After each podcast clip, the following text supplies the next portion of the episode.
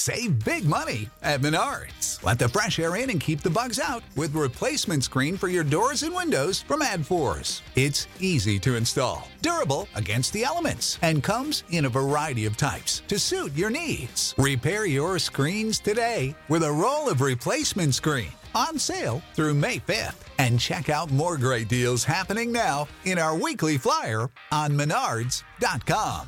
Save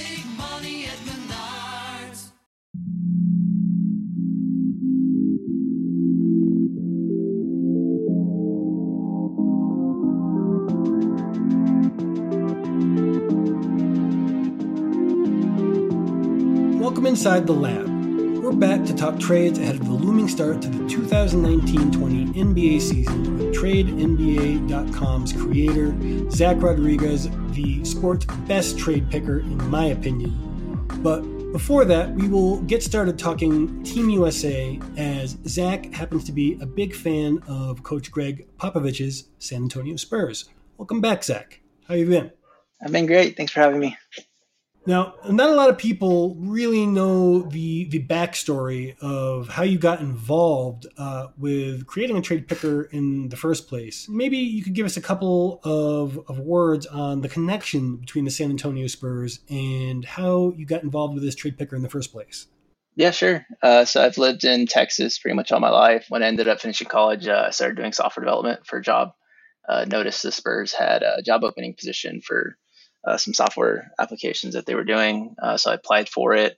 Um, one of the interview steps was kind of making a mock trades uh, trade machine, and so that's where I kind of learned about um, Mm-hmm. like the ESPN trade machine, uh, Real GM's trade machine, or trade checker. Uh, and that's where I kind of started trying to make one for the interview. And then afterwards, I just carried on with it and tried to make a, a real version of it um, that I can make an improved version of what was out there. And so since then, I've just been making improvements to it, uh, adding features that, that users have requested and still going on. I, really have enjoyed watching it take off too. It's become really, really popular uh, among a lot of the people that I work with, and I, I really love being able to, you know, continue to try to get it out there for you uh, or help get it out there for you.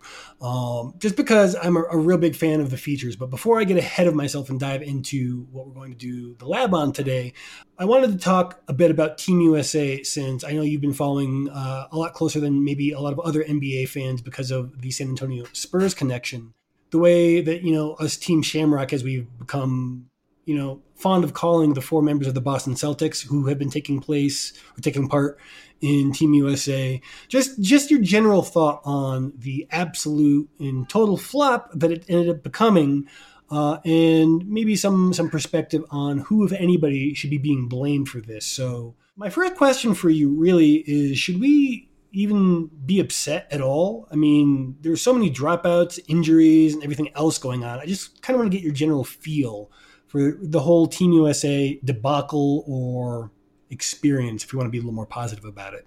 Yeah uh, i mean it was, it was nice seeing pop out there with all the different players from other teams and kind of networking um, as a spurs fan. So it's, it's nice to to kind of see him kind of recruiting per se. But just uh just other players from other teams kind of having that experience of kind of him being his, their coach and trying to see you know is it really uh our players you know does he make our players great just because he's a great coach or can he go out there and be a good coach with other players and and see how successful he can be in the field.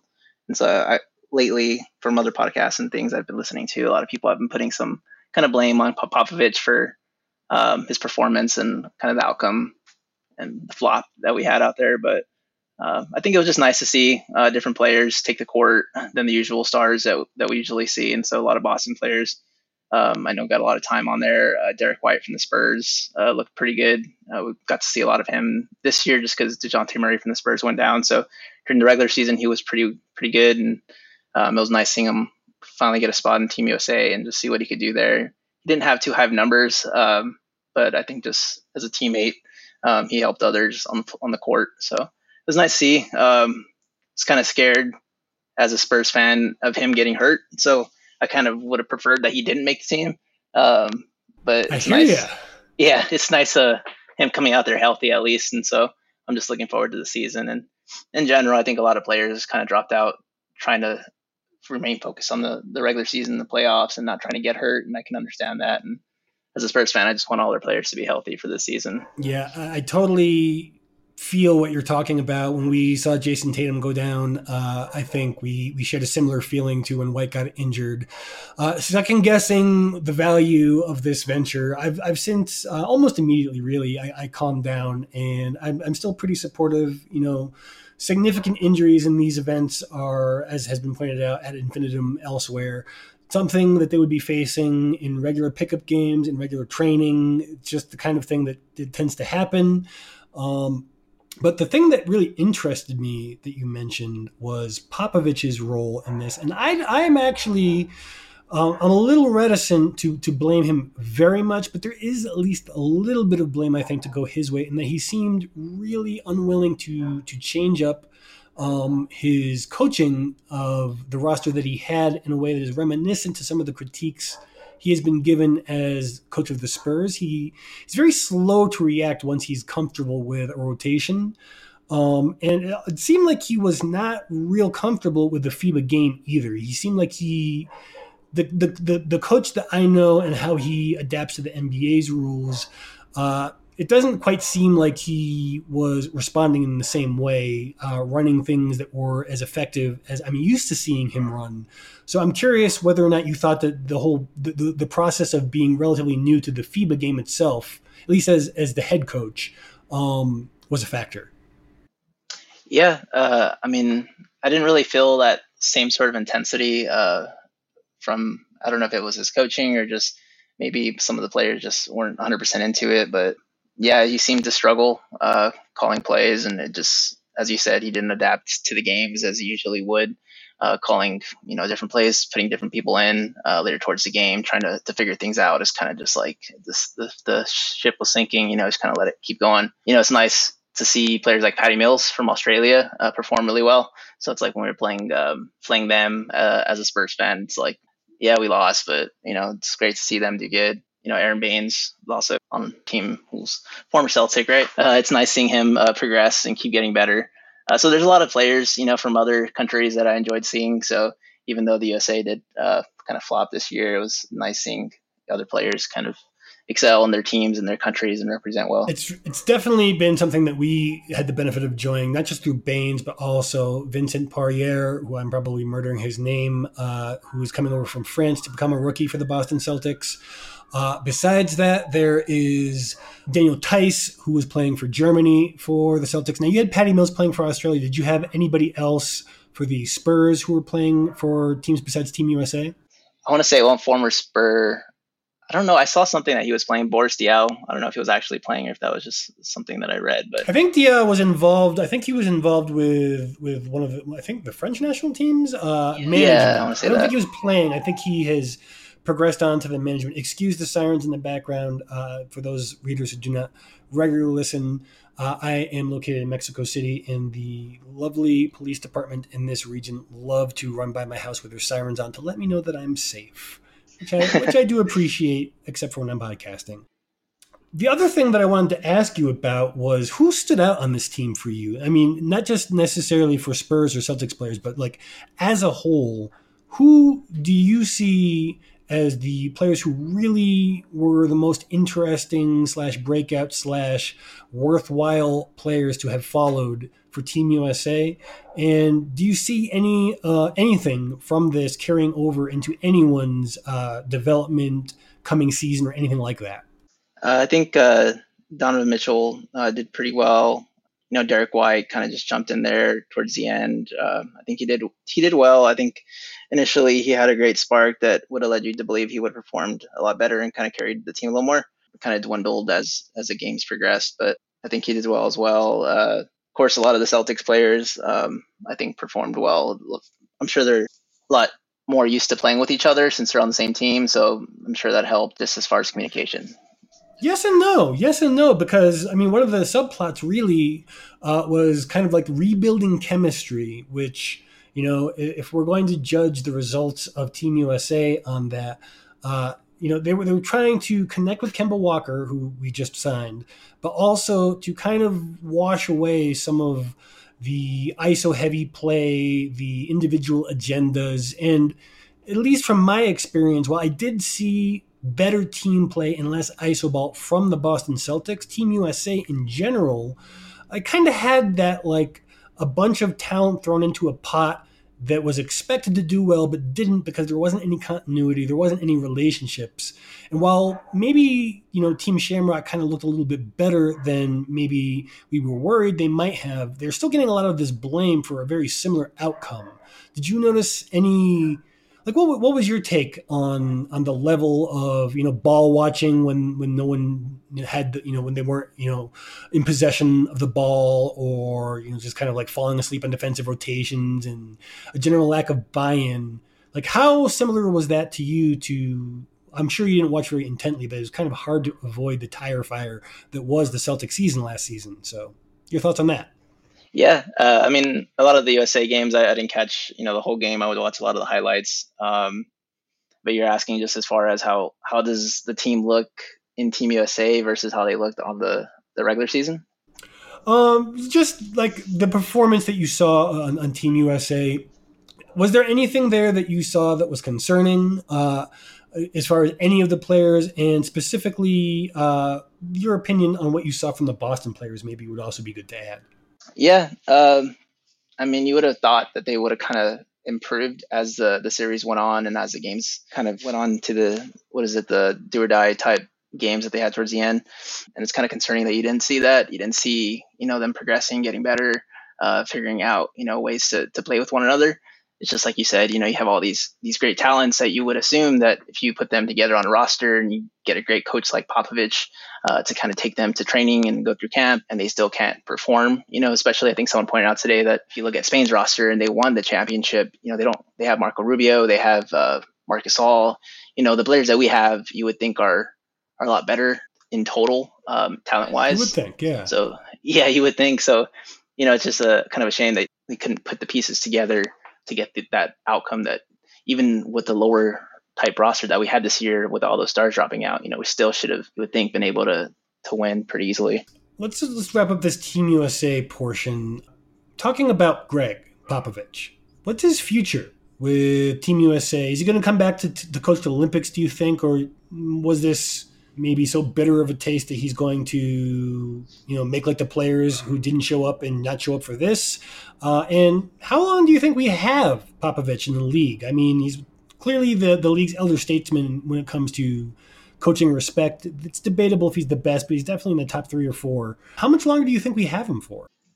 Yes, I mean, if you would ask maybe like last summer, a lot of people's feelings was, you know, after the Olympics, he was probably going to retire, and go off into the sunset.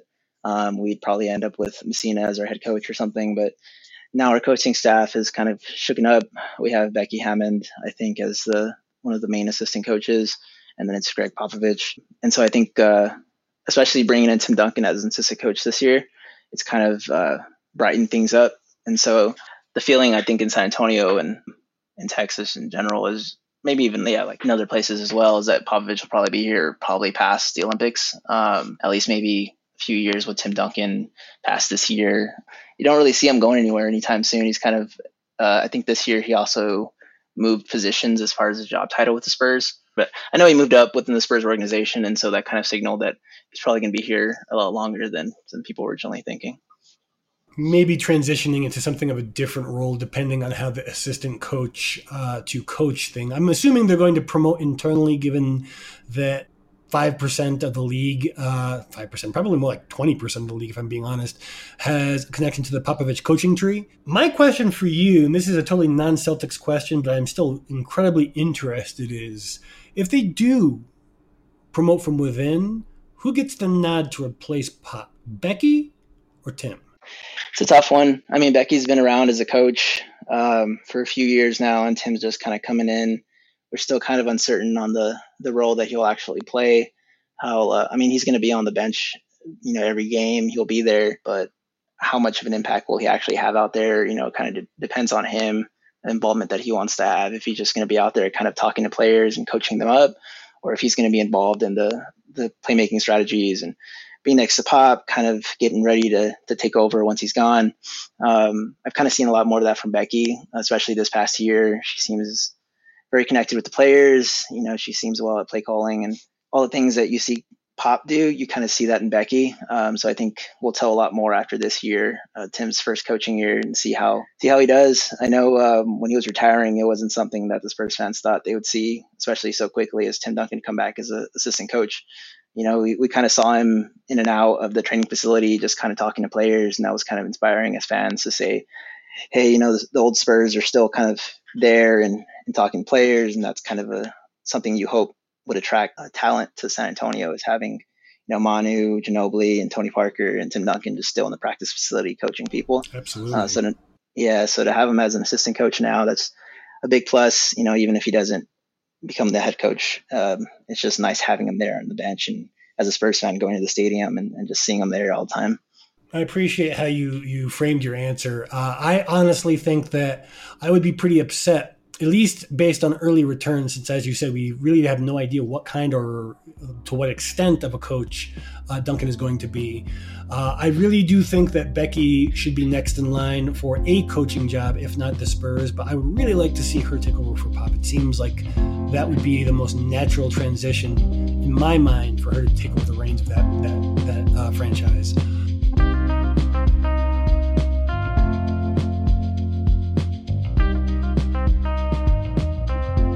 Let's take a turn towards something that is a little bit more in your wheelhouse in terms of trades.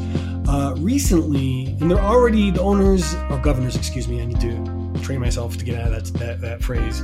Um, the governors are already backtracking on their, uh, I don't know if I want to say fit that they threw over tampering this summer, um, and pushing back against uh, the tampering rules they asked for as being too invasive.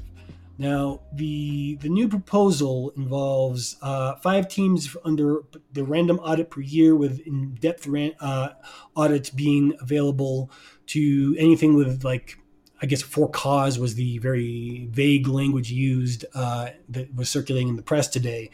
Um, as far as any kind of tampering, as much as a $10 million fine to kind of reflect the growth of the salary cap over years and the amount of money, the valuation of the players who are now governing these teams, with even the potential loss of picks by, by the commissioner, with increased emphasis on player to player tampering enforcement without really any description of what that would require. The tampering investigations, they would require uh, teams to turn over hard drives, teams to maintain co- all contact with agents for the last year.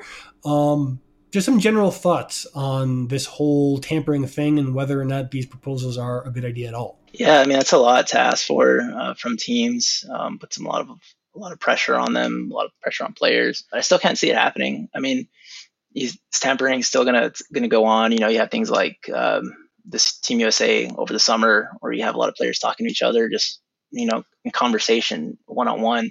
You know, you can't really record those things or kind of figure out that they happened. Uh, it's just natural. Players go out to dinner together. You know, they have these conversations, and one thing leads to another, and then you know they plan things out maybe for the following summer, and then, then you have summers like this where so many trades happened, and you know, as a fan, it's it's kind of fun to see the the drama unfold and all the kind of things that happen in the media about the players, and it's, it's entertaining, but at the same time, you know, when you're kind of loyal to a, a, single team, you kind of always it's always hurtful to see one of your favorite players kind of leave or not like the system. So it, it's good and bad, but um, yeah, I'm just interested to see how that that plays out in the next year and how they enforce it and if they actually find anything, if they actually you know kind of get anybody um, on tampering. I'm sure if they really wanted to, they could. It's pretty obvious. You know, Boston was both the victim and the perpetrator this last summer. Um, I don't really know if this is a solvable problem in a you know kind of airtight sort of way based on the reasons that you outlined. Uh, but I do think that there are there's tons of really smart ideas that have been floated um, that I've heard lots of other podcasters and analysts talk about uh, over the last few months, and I really think that the league should be exploring some alternative ideas to this kind of more invasive approach to like a detective work to uncover things and instead try to create systems of communication that themselves are more open by design like all official communications take place through a league controlled media uh, source like slack or something like that so that way you know even though they're not visible to the other teams and governors then they, they would still be visible in some form by the league. So that way they would just be able to look and say, you know, as long as as long as whatever conversations you're having, they don't reach the public eye, and as long as any deals that end up happening take place through this medium, then there's nothing for people to get upset about because there's no Anthony Davis situation, there's no Klutch Sports situation. There, all the things that really got under people's skin, uh, I think, uh, you know, the other parts of, of, of so so-called tampering, uh, a lot of it is, you know, it brings a lot of the entertainment value that we saw that you mentioned. And I don't know that that is necessarily a bad thing because it keeps the league in the cycle uh, of the media without necessarily having to, you know, have players beating the crap out of their bodies to continue the play. So in that aspect, it's a win-win thing, while also still kind of you know cracking down a bit to create these most egregious violations that you know kind of really hamper a team's ability to do team building. I think there's a comfortable medium out there, and I'm not sure that what they're looking at now is it.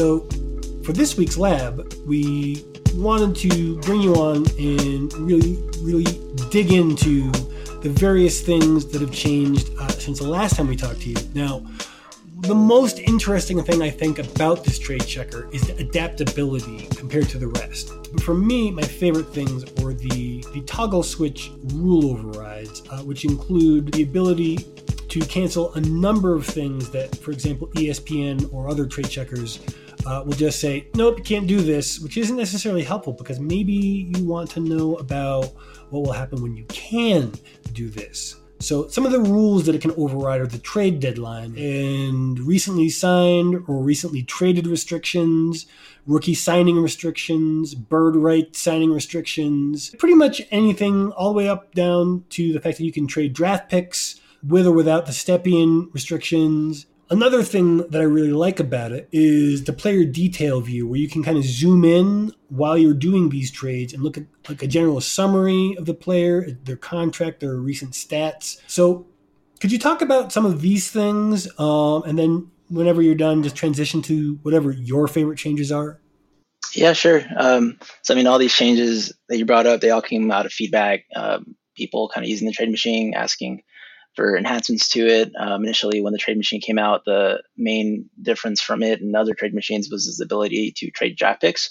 Um, and that was kind of something that at launch kind of focused on to say, hey, like this is something you can't do in other places, and you can do that here. Um, and also the um, the overrides to say, hey, this even though this player may be a free agent or he has a restriction where he can't be traded for whatever reason, you can still try to trade him and just match the salaries. Because um, of course, there's always events where um, you know the league may override something or an agreement may be made where this player does get traded, even though those restrictions were there. And so, yeah, so that was kind of the way it initially was, was just, you know, trading players, trading draft picks. And then um, later on added this uh, settings dialog where you can go in and see kind of all the checks that are occurring uh, when the trade gets executed in the system. Um, and you can choose which rules get applied and which don't. And so over the course of the year, kind of rebuilt a lot of the um, the logic behind the the trade machine that we have now. And so whenever you execute a trade, kind of goes off to a backend system that kind of checks um, over our database of salaries and uh, draft picks. Uh, we have a whole set of rules um, that align with the CBA that essentially goes through, checks them off, uh, gets exceptions that teams may have. If they're um, you know trade exceptions or MLEs, kind of checks everything that's available for a team to see if a trade can be executed with the legal rules. Um, and then of course it'll actually take in the settings that you provide, um, the toggles, and it'll factor those in in the trade as well. It's a fascinating tool for me because it's a great way to learn or remind yourself about the the, the, the collective bargaining agreement or CBA uh, that you referenced, which is for you know the casual listener, uh, the rules that govern what can and cannot happen in terms of not just trades but really everything in the NBA. Um, so this is a great tool not just to check trades but to educate yourself. So that way when you know you try to do something and it says you can't do this then you can go over to for example Larry Coon cbafaq.com and check and see what exactly it is that is the barrier to the, the this trade idea that you have Uh, there's so many, you know, tedious posts on Twitter or Facebook or whatever of somebody out there who, who thinks that they have just solved the NBA and says, "Who says no?" Uh, and that lovely phrase we all love to hate. And the, the people who say no are the people who wrote the CBA most often than not in those situations. I, I, really encourage people who have not tried this trade checker just to go there and check it out for that particular reason. I've got some some uh, personal things that I would like to see more of. I would like to see more people being active in the Reddit community that you created and linked to it. But some some specific changes I would like to see was color coded by position so that way you might be able to and or sort by position. I don't know if that's something that would be feasible I think for me at least it would be useful because sometimes I'm trying to find, you know, a team that has too many centers and because I want them to be a good trade partner for team X and I go running around looking for I don't know somebody's depth charts from some other website. And it would be so much simpler to just be in one place and just, you know, click. There you go. Or just look and see how many of this particular shaded uh, player uh, is available to be traded on a particular roster. Another thing, and you can kind of do this uh, to a certain extent with like the deadline on off thing, uh, toggle switch, but the ability to toggle into the, the coming season uh, near to or you know just like one season in advance to be able to switch based on the existing books whatever books that were currently whatever contracts were currently on the books for a team that you would then be able to project into the coming season who would be available to trade. Obviously, there would be some changes. You know, you don't know if those players are definitely going to be there. You don't know who they're going to sign and what that will do to the cap. But it would still be useful, at least to me, in my opinion. Maybe not everyone agrees, but to me, like one of the things that I hated about the ESPN trade machine was until you got to the date of the new NBA calendar year, you were stuck yeah, yeah. I mean, that's a, a big thing, um, especially since you know these other machines kind of restrict you from trading players at all um, until the, the, following year, uh, you know, starts. And so, like right now um, on the site, we have our, our, settings dialog that, that kind of shows the figures that are aligned for the year.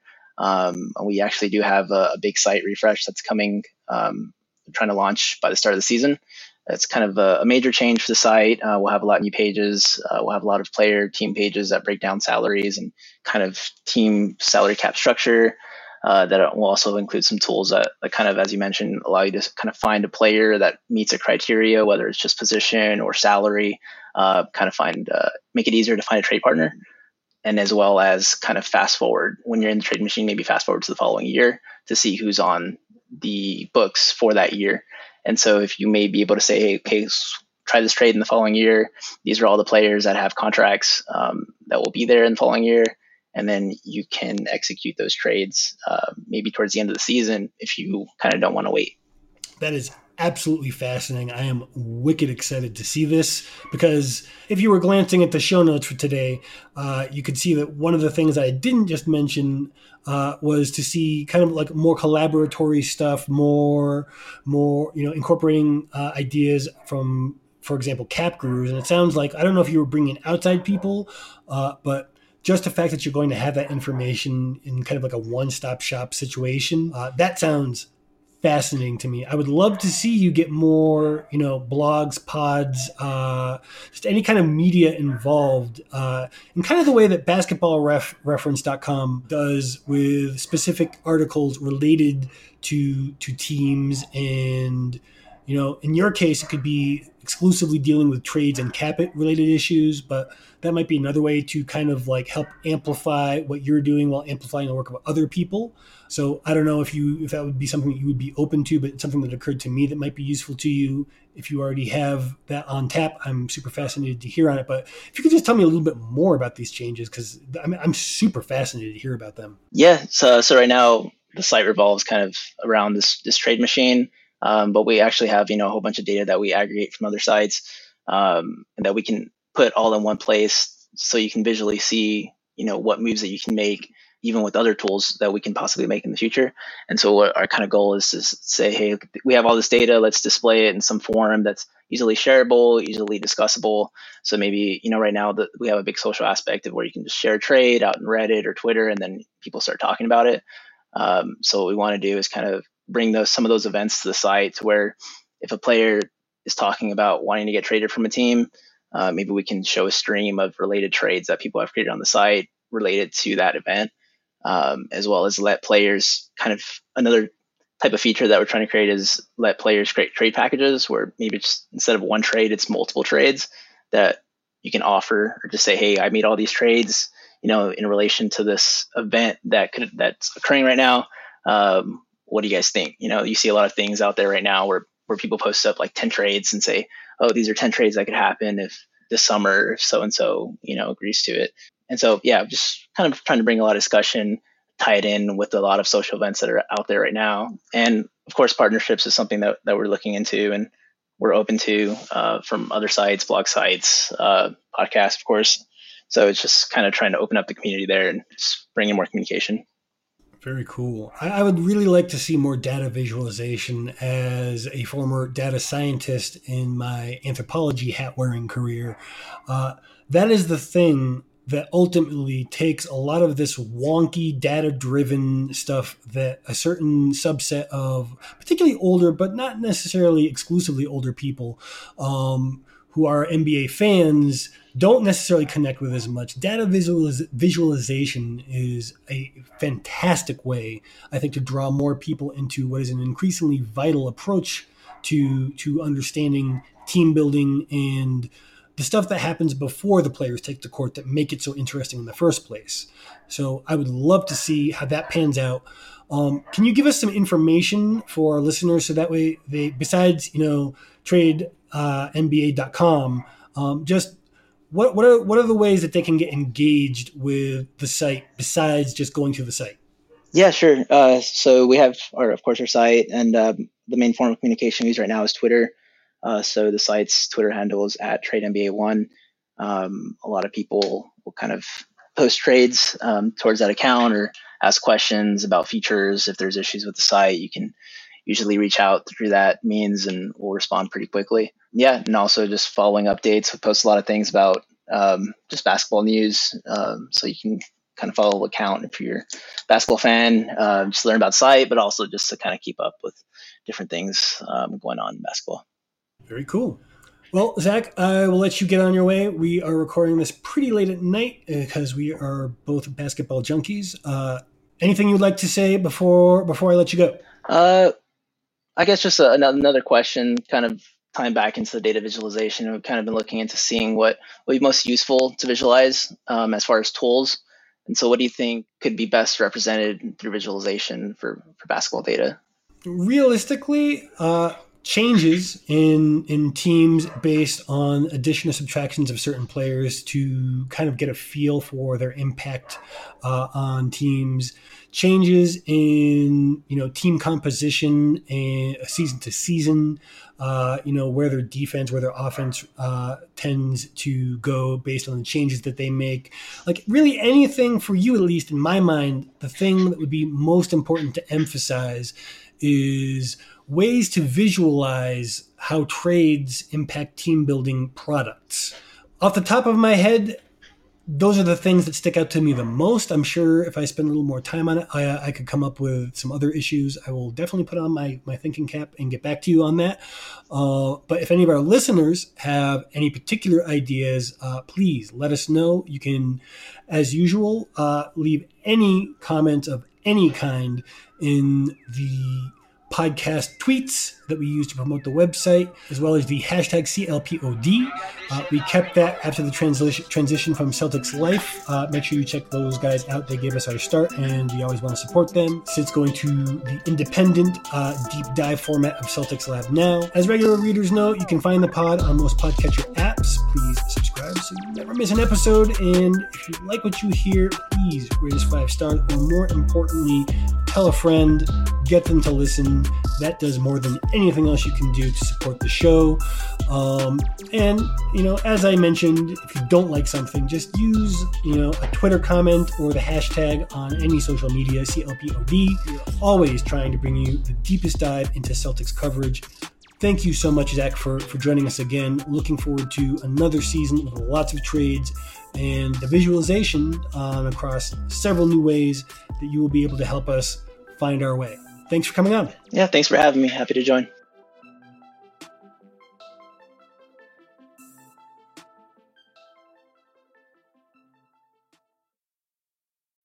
When you need mealtime inspiration, it's worth shopping Kroger, where you'll find over 30,000 mouthwatering choices that excite your inner foodie. And no matter what tasty choice you make, you'll enjoy our everyday low prices, plus extra ways to save, like digital coupons worth over $600 each week. You can also save up to $1 off per gallon at the pump with fuel points. More savings and more inspiring flavors make shopping Kroger worth it every time. Kroger, fresh for everyone. Fuel restrictions apply. Ohio, ready for some quick mental health facts? Let's go. Nearly 2 million Ohioans live with a mental health condition. In the U.S., more than 50% of people will be diagnosed with a mental illness in their lifetime. Depression is a leading cause of disability worldwide. So, why are some of us still stigmatizing people living with a mental health condition when we know all of this? Let's listen to the facts and beat the stigma.